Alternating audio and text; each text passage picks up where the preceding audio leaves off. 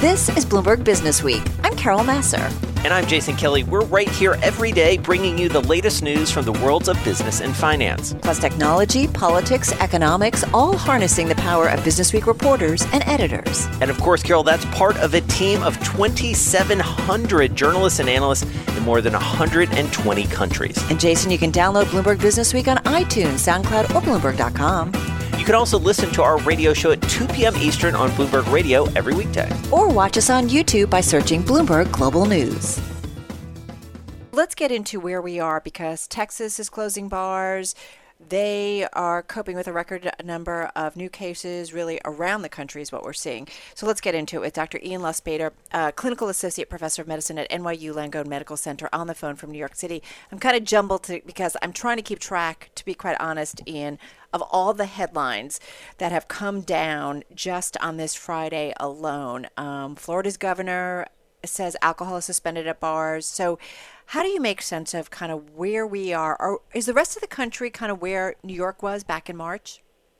Yeah, I think that's a pretty good uh, analysis. By happy Friday, uh, Carol and Jason. by the way, and thanks for having me. Yeah, of course. Um, yeah, and by the way, Jason, I've been in the office every day since uh, January, so it, it is a shock, but some of us have been slogging through it. I know, um, and I I have to say, Ian, before you answer, like I have such huge, I have renewed admiration for everybody who has been going in, our team included, um, just given what it feels like, and I know it, it feels better than it did uh, two months ago. So I, I really, it, it's remarkable what uh, what you guys have done dealing with this. And I think that's one of the reasons, if I may editorialize for a second, why I think Carol and I are a little upset seeing what's going on uh, in the rest of the country, given everything we know from talking to you know friends and colleagues like you.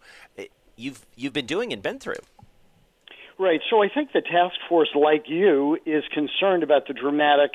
Uh, really spike in cases uh, across the Sun Belt, and and they all um, uh, Vice President Pence and uh, Dr. Birx and Fauci, I think, really had sort of a fairly uniform uh, expression of concern, which is that we're really having um, this paradigm shift from previously just testing people who seem to have symptoms or, or being ill to really asymptomatic testing now. And as that's happening, we're really seeing a spike in the number of cases. And I think the uh, press conference today was really focused on enlisting young people to, to really have more social responsibility as much as they want to go out, as everyone wants to go out and have fun.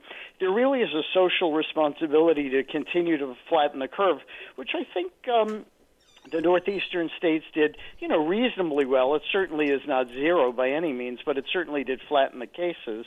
And part of that is to prevent this hospital surge, right. where you overwhelm the ability of the hospitals to take care of people. You may not necessarily reduce the total number of cases. We don't have medications or a vaccine to prevent cases, but even if you slow the spread, you're able to kind of protect uh, hospitals so that when, God forbid, when people need ventilators or need access, you know, that's available. And, and I think that was their uh, emphasis today, and I think it, it makes a lot of sense because we are seeing such a, a spike in cases. And part of that are asymptomatic young people, as they say, under 40, under 35, who are carrying and transmitting uh, COVID 19, uh, SARS CoV 2, uh, and feel perfectly fine. And that really is the conundrum. That's the challenge. You know, I have to say, you know, we kind of had a little bit of a run in this weekend with a younger individual who was not wearing a mask, you know, and repeatedly kind of reminding um, as we were kind of out and about, um, you know, in a social situation. And it's just interesting, um, and I think they make a good point. I do also want to bring up something our Vince Signorella, um, Dr. Lustbader, brought up at the top of our show. You know, how do we? What are the numbers that we really need to focus? Is it cases? Is it hospitalizations? Like, what is it that either tells us we're getting back to where we were in New York in March, or it's a little bit different and maybe perhaps a little better, or you know, I don't know how you quantify it or qualify it. Right. Well, as, as Dr. Fauci said, this is a protean disease, and he's never seen it, and we've never seen it. A disease where you can have, uh, fortunately, the majority of people, it seems, with really minimal or asymptomatic um, disease, all the way to life threatening disease where people uh, die, and before that, they're a month or two on a on a respirator. So it is very um, hard to process and, and somewhat hard to predict which people will crash and burn and which people will have very mild cases. And because of this, we have to be uh, extra cautious in trying to prevent that because although we know risk factors and, and they outline that type 1 diabetes, obesity, you know, hypertension, lung disease, age, we're still seeing young people who get sick, and certainly in in New York, we've seen young people who unfortunately die. Right. So we don't really have the full picture, and therefore everyone has to really be on much more guard. Hopefully, uh, go back to work uh, cautiously. It's a real um, balancing act between uh, damaging an economy and having some potential risk to your population. Uh, that's a, a, a tough needle to thread, and that's really what everyone is trying to grapple with because we don't have recent history of this. 1918 yeah. was a long time ago, and they didn't have these issues. All right, we're going to continue our conversation with Dr. Ian Lustbader, giving us some great context about where we are uh, in the virus, and I think uh, probably alongside with us, you know, watching this. Uh, with with a little bit of caution and, and uh, I dare say I don't want to put words in his mouth, maybe a little frustration of you know what's going on uh, in the rest of the world because we have lived this, we know, and he's lived it far, far uh, more intimately than we have, Carol, and really seen people suffering from this disease. And you really would hope that, you know, people have learned from what unfortunately we had to go through here in the New York metro area in particular. And you would hope that it would not be as bad or at least headed in that direction. So I guess time will tell, Jason, but it certainly is jarring uh, the tone that we are feeling really throughout the week, to be quite honest. And then, of course, to see that task force back. You are listening to Bloomberg Business Week. Jason Kelly and Carol Massar here with you. We're back with Dr. Ian Lustbader, Clinical Associate Professor of Medicine for NYU's Langone Medical Center, on the phone from New York City. So, Ian, I have to ask you, you know, we were a little bit doom and gloom, maybe rightly so, about the rest of the country, but we're looking at phase three potentially. It's scheduled for July 6th in New York City. How are you feeling about that, especially as you see what's going on in the rest of the country? Uh, you know, I'm optimistic. I, I do think, um, from what I see, most people are wearing masks and social distancing. We're seeing that uh, in our waiting room. Uh, hopefully, businesses have had time to prepare and figure out ways to bring people back. It's a challenge. We really don't know what will happen. It looks as if, uh, at least in the Northeast, people will be able to return using good judgment uh, and that's not to disparage people, perhaps in the Sun Belt, who um, felt more comfortable because they really were unaware of the number of cases. We are probably only diagnosing, you know, one in five or one in ten uh, percent of cases. So the total number is almost. You, you have to think of this perhaps as ten times more. We have yeah. 2.5 million cases. Probably there are 25 million people who are infected, fortunately, most asymptomatic. Right. Uh, it may be less than that, but certainly we can't be shocked if, you know, if those numbers uh, grow. And I think people have been feeling very confident. You know, there's more treatment. You hear less about deaths, but even though many of these things like um, uh, convalescent plasma and de- uh, dexamethasone, remdesivir, those seem to help a bit, but by no means are they cures. They they they are reducing the death rate uh, twenty percent, thirty percent, but uh, by no means are we out of the woods. But I do. But. Ian, let me ask you a question just on that exact point. So if it's ten times, or, or, or you know, if it's twenty million versus two million, like, should that make us feel better? Well, I, I think it should make us feel better as we see the number of cases going up, and that goes back to your question: What are we going to measure, or what what are we going to, going to be concerned about? Yeah. I think we are going to see more cases going up, and that's why the number of hospitalizations and why the death rate or case fatality rate may be um, somewhat more useful. Right. But uh, I, I put that number out, and that's uh, publicly available. Um, you know, just so that we're not shocked at seeing more and more cases. But it is a reminder that we do need to, again, have that community involvement, as Dr. Fauci said, with young people being very aware because they're the main. Uh, uh, kind of petri dish at this point. They're they're a big reservoir of asymptomatic disease when we first started out, we were only testing sick people. Now we really have the ability, fortunately, to test asymptomatic people. So I think we should go through with phase three. We do have more testing available. We're seeing in New York at least a high uh, seroprevalence rate, probably 20, maybe even 30 percent. So that's meaning antibodies, right? Antibodies, exactly. And we think those are preventive antibodies.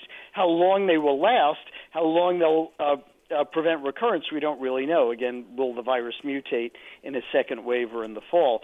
But certainly, I think based on what we are seeing now, cautiously going back makes sense here. But this is very regional. Obviously, yeah. there are areas where it's still rising dramatically. So, so I'm just thinking about our audience listening to this and how the week's been and the task force came out.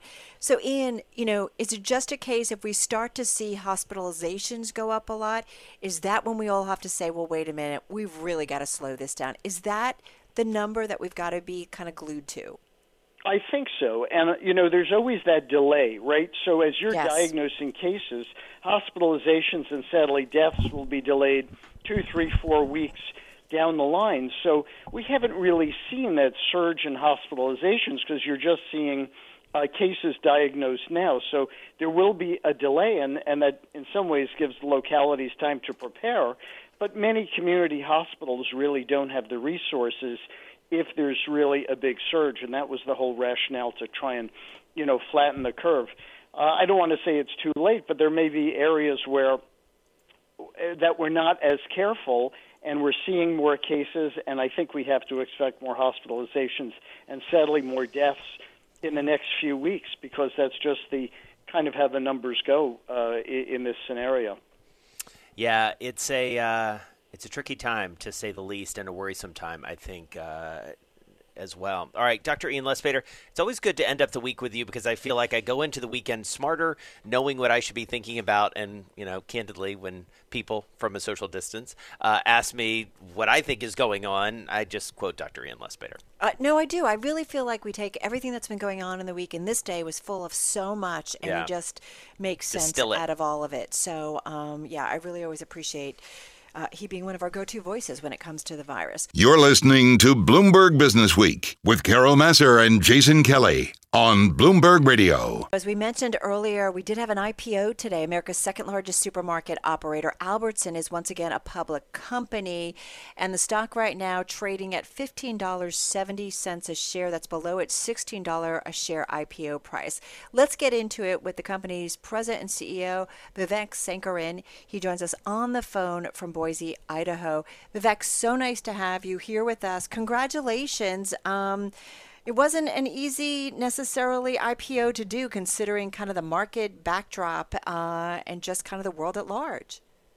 Oh, Carol, you're right. It's um, you know it's so hard to predict what happens to the market uh, ever, but we as a company we've been so ready, preparing the company, strengthening it uh, for this day. We feel so confident about what we're going to do in the future. So, Vivek, talk to us about uh, the world we're living in right now, even outside of the financial markets. When it comes to your stores, you've obviously had to do some some retrofitting, some remodeling, like everyone else has had to do. Where are you in that process? Uh, so we did. We started out very early in February and March. Uh, plexiglass, decals, uh, new cleaning procedures, uh, one-way aisles, etc. One of the things we've learned is you can never stop innovating on that front, right? Uh, you you can never get complacent, never stop innovating, and we continue to look for new ideas. Sometimes it's a new technology that might count the number of people coming into a store and exiting a store. Sometimes it's about new thermoscan reading temperatures as people come into our factories. So we're always innovating. So what do you do with something like a salad and soup bar? Do you just get rid of it?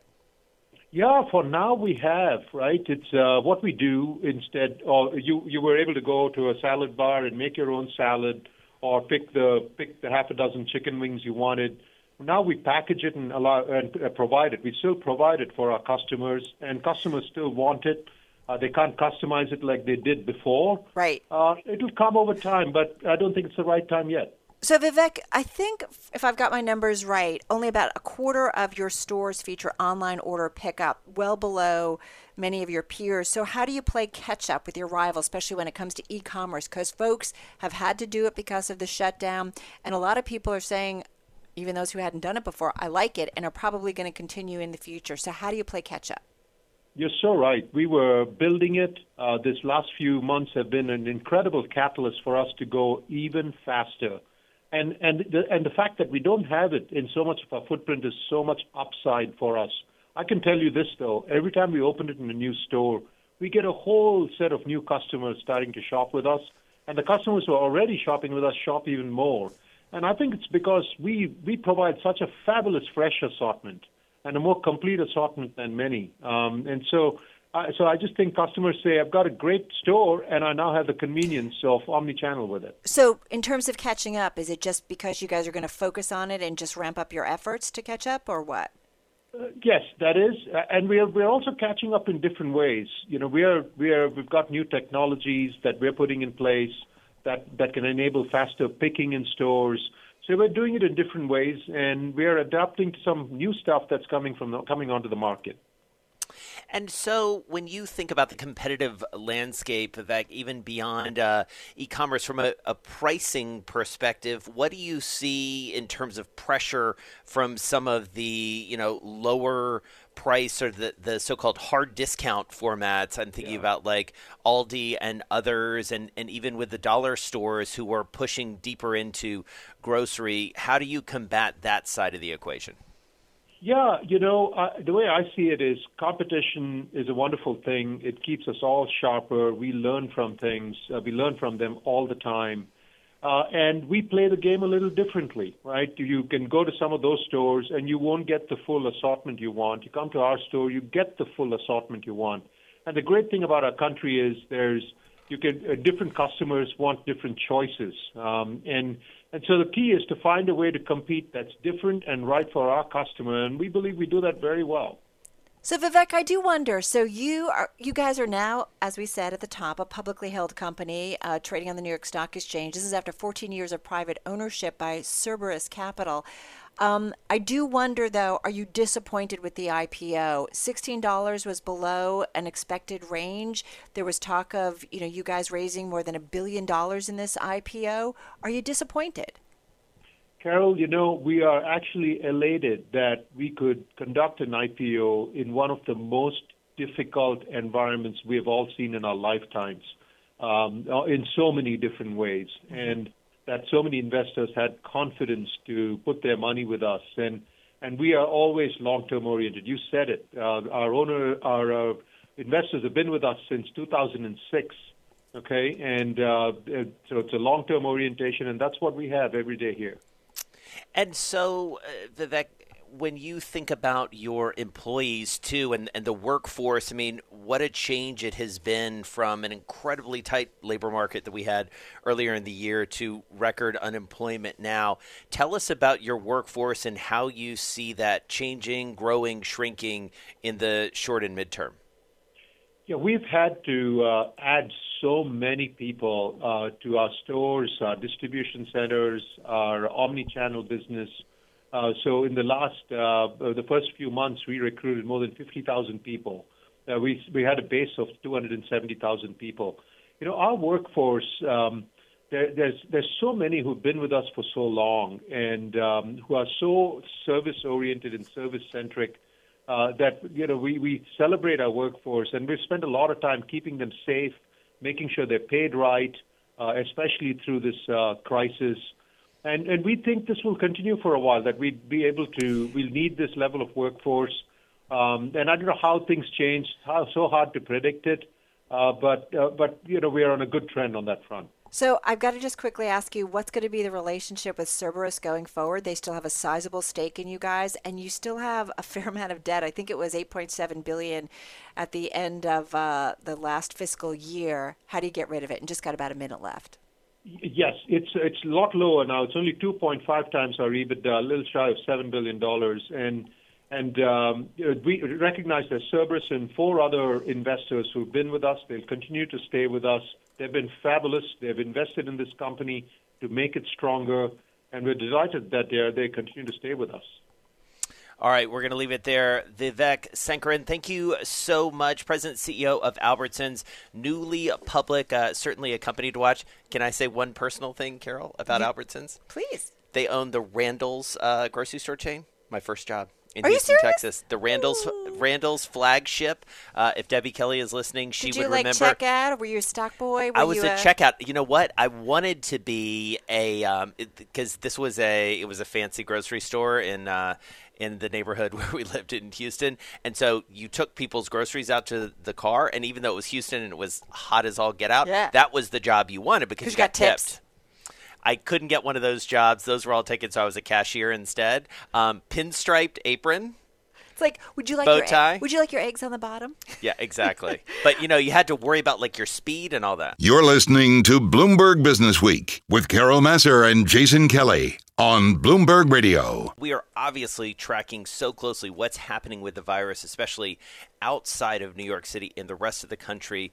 The headlines are troubling to say the least, and the numbers even more so. Michelle Cortez, health science and medical technology reporter, is with us from Bloomberg. She joins us on the phone from Minneapolis. And Michelle, before we talk to you, I want to hear a little bit from Dr. Anthony Fauci. He spoke earlier today specifically about his advice to young people. anyone who gets infected or is at risk of getting infected, to a greater or less degree, is part of the dynamic process of the outbreak. And I know because I can understand when I was at a stage in my life when I said, well, I'm invulnerable, so I'm going to take a risk. I think what we're missing in this is something that we've never faced before. Is that a risk for you is not just isolated to you.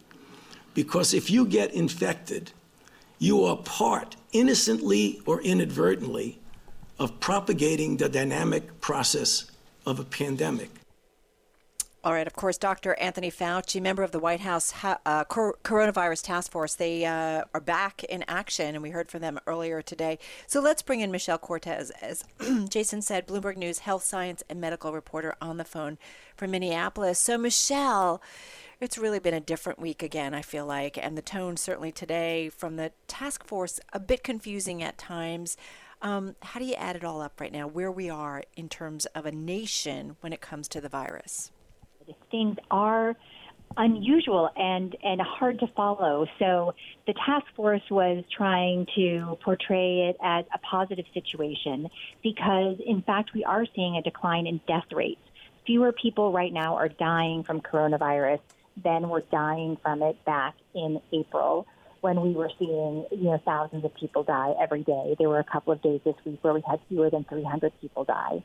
That being said, the number of new cases is skyrocketing. We hit a new peak just today with more than 40,000 people infected, and we know that deaths do follow.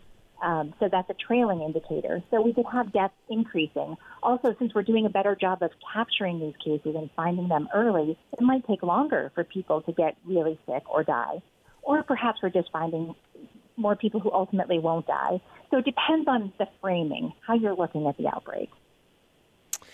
All right. So the framing, I guess, Michelle, sitting here in New York, is important, and, and yet uh, there is a sense of sort of like gloom and dread that I feel, at least, uh, looking at these numbers.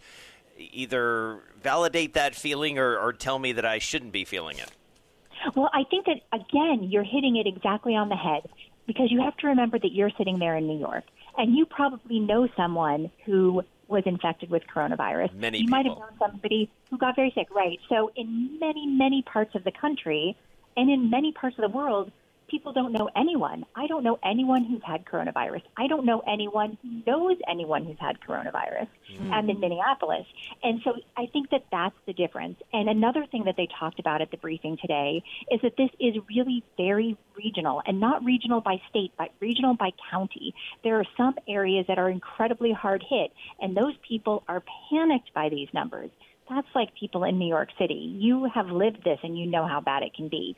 But other people don't understand it and they think that it's maybe not as serious a problem and certainly not a problem for them. But across the South, now more people are sadly joining your club and realizing how dangerous this might be. So how do we? I don't know. You know, here we are. We've got. You know, we continue to reopen. Certainly here on the East Coast. You know, and other states are reopening, and yet you have those number of cases going up, Michelle. So I don't know. You've been smack in the middle of this. How do you?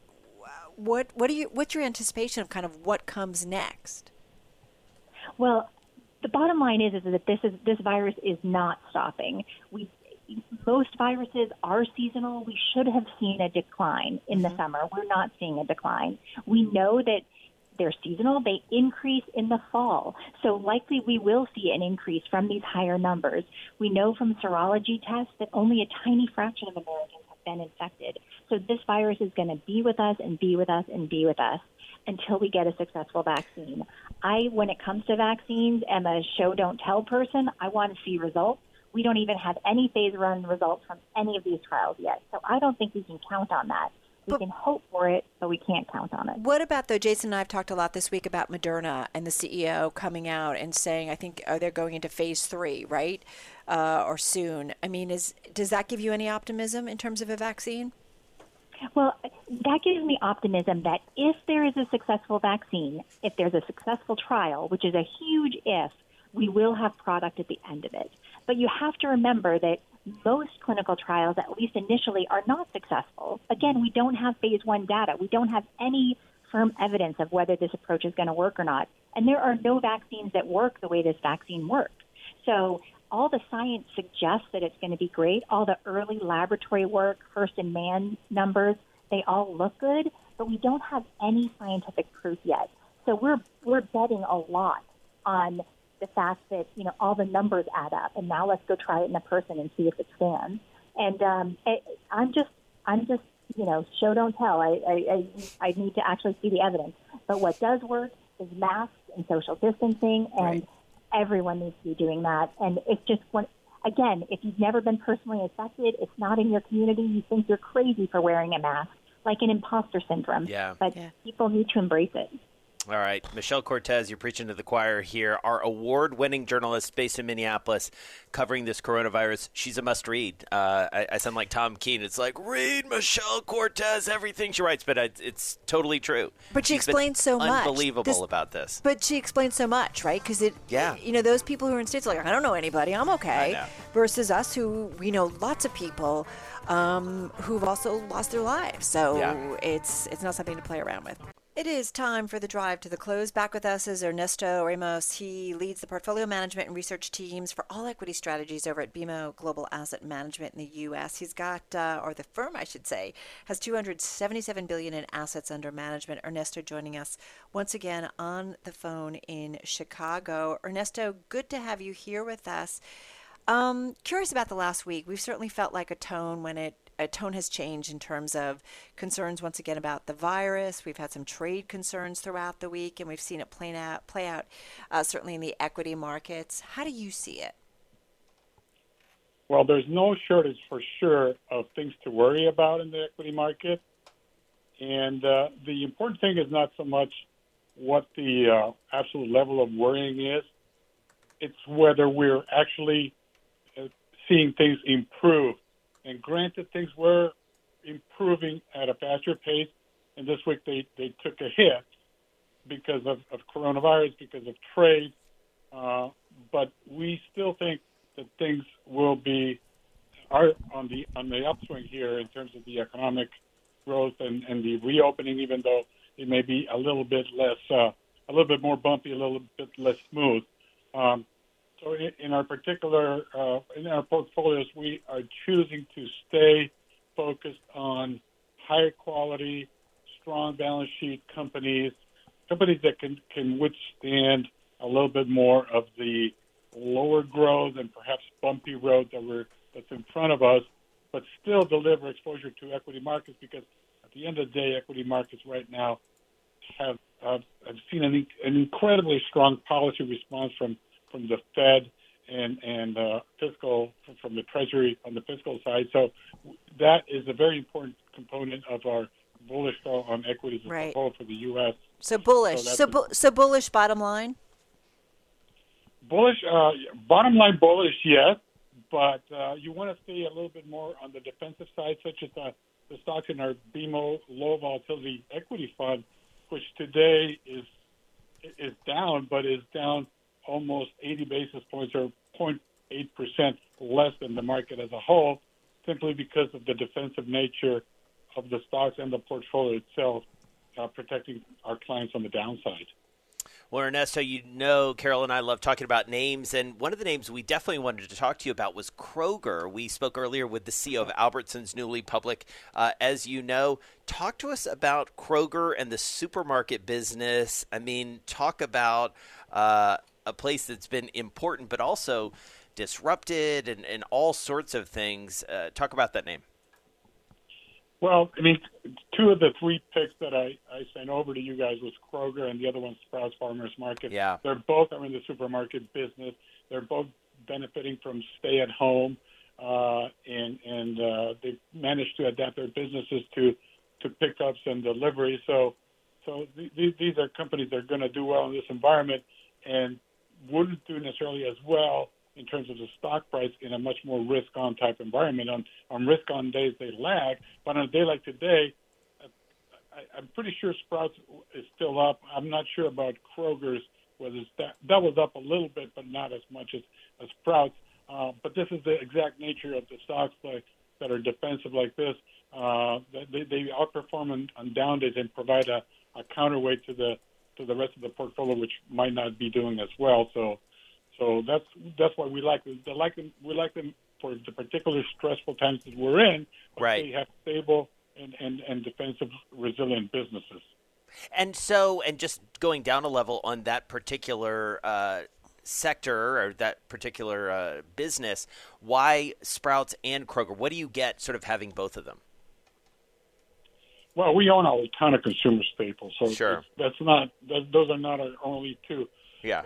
So, so I, the way we build our portfolios is we, we look at the potential return of every stock in the universe. It's about thousand stocks, and then we and these stocks rank in the top 25% of our of our of our attractiveness, and that is a composite that we create out of how strong are the fundamentals of the company, and how much are you paying for those fundamentals, and finally, what's the sentiment around the stock, and and those those three large categories of of, of uh, metrics are aggregated to one final score.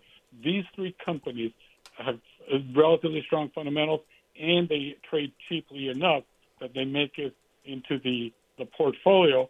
And then we also build a portfolio with a very strong focus on minimizing the risk on the downside, and and that's that's also a very critical part of it. So these companies have enough attractiveness to make it into a portfolio, but most importantly, and this is the reason they're in the portfolio, they are uh, they're low risk stocks, stocks that will protect you on days when the market is down, like uh, like today, for example. Well, and I do want to point out Sprouts is up about 2.2% today. It's up 28% so far this year. Kroger is down about one third of 1%, so just a little bit lower, but it's up 13% Yeah. so far this year. So Albertsons, which went public today, second largest operator of supermarkets in the U.S., do you are you interested? Are you going to look to maybe buy? We we don't own it, and uh, we we will buy according to what I just told you. And off the top of my head, I can't tell you what the the ranking of any stock in the thousand universe is right now. But when the time comes to take a look at at uh, um, rebalancing, as we call it, our portfolio, we'll definitely pay attention to see if, if Albertsons coming into Yeah. to the mix. Interesting. All right. Well, uh, look forward to catching up with you in the future. Ernesto Ramos is portfolio manager for BMO Global Asset Management, joining us on the phone from Chicago. Have a nice weekend. Thanks so much for listening to Bloomberg Business Week. Download the podcast on iTunes, SoundCloud, Bloomberg.com, or wherever you get your podcasts. And of course, you can always listen to our radio show at 2 p.m. Eastern on Bloomberg Radio or watch us on YouTube by searching Bloomberg Global News.